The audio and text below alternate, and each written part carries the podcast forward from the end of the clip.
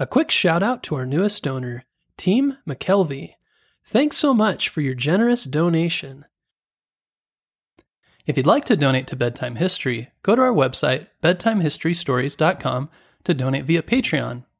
Donors also get access to our entire 140 episode catalog of shout out free, pitch free episodes. No extra stuff, just the stories you enjoy.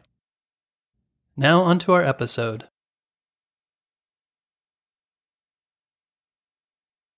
Close your eyes and imagine a short man with gray and white hair that sticks up off his head and grows in all directions. He has a big mustache and wears a coat that is rumpled, pants that are short, and socks that don't match. But he has a kind smile on his face and deep, thoughtful eyes. This is what Albert Einstein looked like, and it might be easy to judge him by his funny appearance, but Einstein is one of the most famous scientists of all time, and many of his big ideas changed the world. But where did Albert Einstein come from? What was his life like? Listen closely because it all starts in Ulm, Germany on March 14, 1879, when Albert was born. Albert was quiet and very shy as a child. It took him longer to say his first words than most kids. His parents thought this meant there was something wrong with him. They took him to the doctor, but the doctor said everything was just fine. As a child, Albert liked to play by himself. He played with blocks and built towers of cards. He was very curious and often sat and just daydreamed. His parents thought this meant he had some kind of problem, but really he just liked to sit and think and dream and make things on his own. Albert also liked to play the violin. Often he and his mother played together.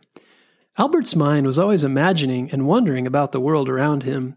He went to school, but wasn't learning the things that interested him so he started searching for answers on his own. He read and found many of his answers in books and by asking others. His parents began to see how curious and bright he was and appreciated his talents, even though he was quiet and shy. In high school, Albert struggled in school. Kids had to sit perfectly still, wear uniforms, and march in line. If they asked questions, they were punished. His teachers told his parents he'd never do anything useful in life because he was so disobedient by asking questions and speaking out of turn.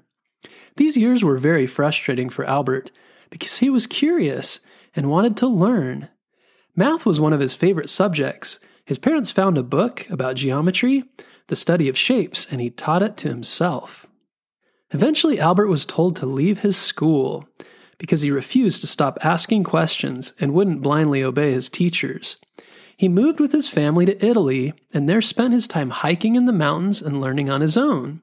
He read about great scientists and astronomers like Copernicus and Galileo who had great ideas. But because their ideas were different than what was believed by most people, they were treated poorly. Albert understood these scientists because he felt like he was being treated the same.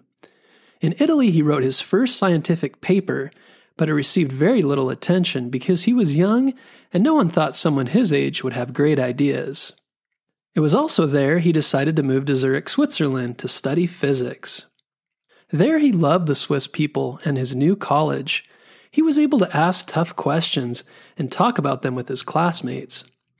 There he met a woman named Mileva, who was also a big thinker. They enjoyed their time together and were later married. In Switzerland, Albert started working at the patent office. When someone comes up with an idea for a new invention, they drop the plans and get a patent, which means no one else can take their idea. Albert's job was to read all about the new inventions and approve them.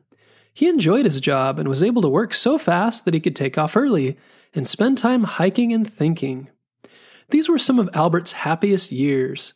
So many marvelous ideas came to him at this time, he started writing scientific papers about his ideas and published five of them.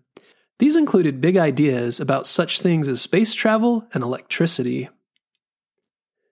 Albert was known for wearing the same wrinkled clothes every day and didn't comb his hair, so it stuck up all over the place.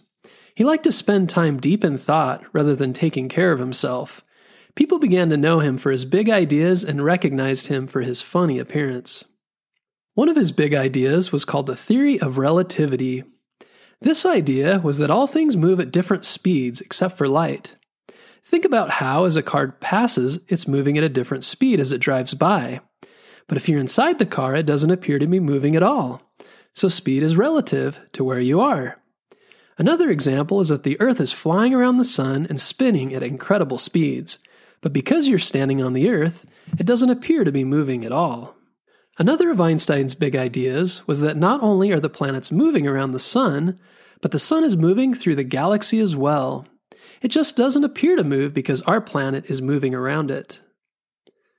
Some funny things about Albert is that even though he was a scientific genius, he was often absent minded, which means he forgot simple things.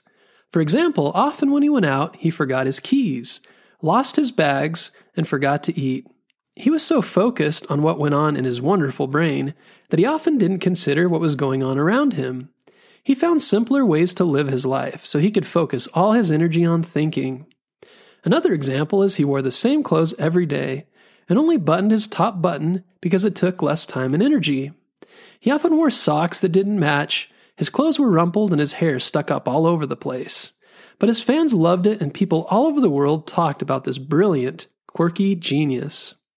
Albert's next job took him back to Germany, but over the years, he and his wife were growing apart.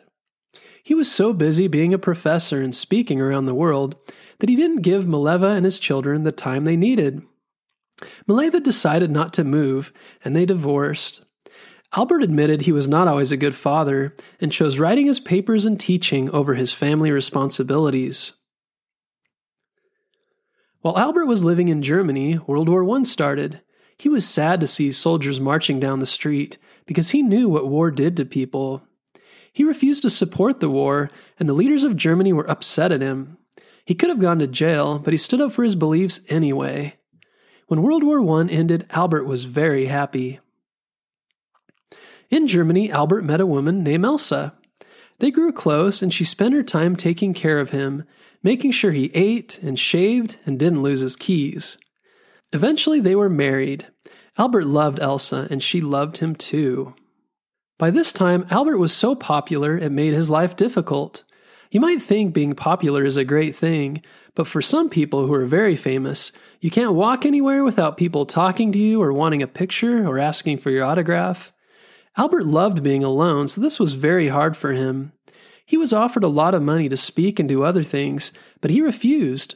For him, his research and his ideas were more important than money or fame. Sadly, new problems began in Germany. Albert Einstein was Jewish, which is a race and religion. Many Jews who lived in Germany wrote to Albert and asked him to defend them because they were being treated badly. Their shops were taken from them, and they were often beat up by non Jews. The Nazis, who had taken control of Germany, falsely blamed all their problems on the Jewish people. For this reason, many Jews started leaving Germany. Albert spoke out against the Nazis and refused to leave, even though his life was at risk. Adolf Hitler, the powerful leader of the Nazis, said Albert was a spy, and eventually Albert realized it was too dangerous for him to stay. He and Elsa moved to the United States, and he became a professor at Princeton University in New Jersey. Albert's years at Princeton were very hard. He was sad to see what was happening to the Jews in Germany. Then sadly, Elsa died. Albert often kept to himself and played his violin. He also didn't have as many big ideas as when he was younger. One of Albert's most famous ideas was an equation, E equals mc squared. It basically said that all things are energy. Even things like the hard walls around you or your body are mass and they're energy too, but just in a different form. He also had the idea that if an atom could be broken, it would cause a huge explosion called a nuclear explosion. He worried that the Nazis might create a nuclear bomb and use it against the United States and her allies. Even though he hated the idea that such a weapon would ever be used, he wrote President Roosevelt and told him that the United States must create the bomb first. Eventually, the United States did create the atomic bomb and used it against its enemy, Japan. For the rest of his life, Albert wondered whether he should have ever shared his ideas about a nuclear bomb. But he also thought the consequences of the Nazis making it first would be even worse. After World War II ended, Einstein spent many years speaking out against atomic bombs. The United States and Russia had made thousands of them, and it made the world a very dangerous place. Albert Einstein spent the last years of his life growing old while living in Princeton, New Jersey. His hair was now white and grew in all directions. He was still a quirky and funny sight to see with his rumpled, mismatched clothes. He continued to play his violin and go on walks around his home. He often stopped to help people in need or invited them into his home. He was a very kind, gentle person who had changed the world with his ideas, but didn't care about money or being famous. He just wanted the world to be a peaceful place. On April 17, 1955, Albert Einstein passed away while thinking through a problem and writing equations on a piece of paper to his last day, he was a thinker. Spend a moment thinking about what it was like to be Albert. When he was young, he loved to go on walks and observe the world around him. He saw everything through the eyes of wonder and curiosity. The world to him was an exciting, mysterious place. He loved to understand how it worked and dreamed about how the parts he didn't understand might work. His imagination led to some of his amazing ideas. You can wonder too. Remember in the times when you're bored that it's okay to be bored. Say it out loud. It's okay to be bored. When you're bored, you can take a deep breath and look closely at the world around you. It's the perfect chance to see things with new eyes. Even though Einstein became very famous, he didn't care about having lots of money and expensive things. He wanted the world to be a fair and peaceful place. He also wasn't perfect. No one really is. We all have different strengths and weaknesses. Einstein wasn't a very good father, but he ended up helping the world in many other ways. If you want to learn more about Albert Einstein, we shared our favorite videos and books on our website, bedtimehistorystories.com. Be sure to check it out. Thanks for listening, and be sure to tune in next week.